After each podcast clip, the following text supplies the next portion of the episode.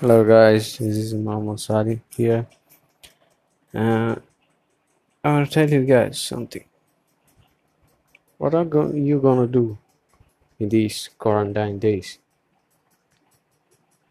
I suppose many are reading books, uh, many are self-developing, others are wasting their time simply. Don't waste your time simply. Just do something that makes you more better.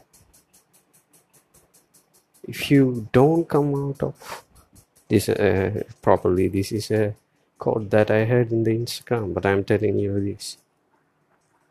If you don't come out of this quarantine without a new skill, without learning a new skill, and without having more knowledge, without more improve yourselves, you lack discipline, not time.